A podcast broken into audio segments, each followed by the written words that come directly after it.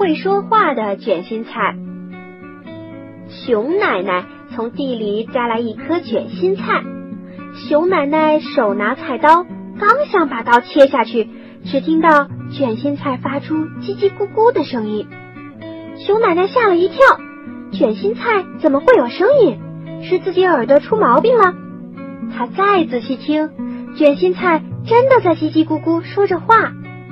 熊奶奶喊了起来：“天哪，卷心菜在自言自语呢！”他侧着耳朵听了半天，也不知道卷心菜在说些什么。他跑出门外，喊来了河马先生。河马先生竖起耳朵听了半天，也不知道卷心菜在说些什么。熊奶奶又去找来了兔子先生。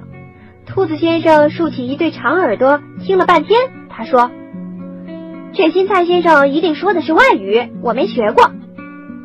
这时，有位青蛙大婶走过这里，也来好奇的听听。突然，青蛙大婶尖叫起来：“哦，我的宝贝，我的可怜的宝贝！”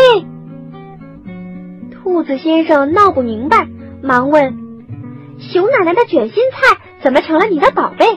你听懂里面说的外国话了吗？”青蛙大婶说。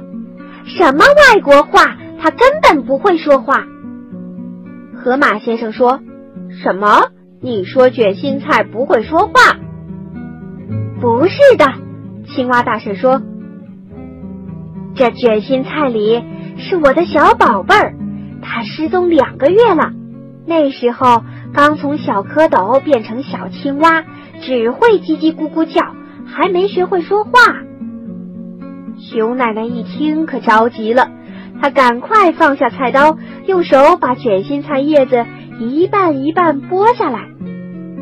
卷心菜越来越小，越来越小，最后从菜心里发现一个小青蛙，正在叽叽咕咕的叫着呢。原来有一天，小青蛙在卷心菜的菜心里睡觉，睡呀睡呀，就让卷心菜给包了起来。一包就包了两个月。熊奶奶为了庆祝青蛙大婶儿找到了自己的小宝贝儿，赶紧用卷心菜熬了一锅汤，请青蛙大婶儿和他的儿子吃。小青蛙喝完汤，叽叽咕咕的叫着。青蛙大婶说：“我的小宝贝儿在称赞熊奶奶做的卷心菜汤真好吃呢。”熊奶奶，谢谢你了。青蛙大婶高高兴兴的领着儿子回家了。熊奶奶呢？从这以后，每逢切卷心菜，总要先拍打几下，再用耳朵听听。她想，会不会再遇到小青蛙呢？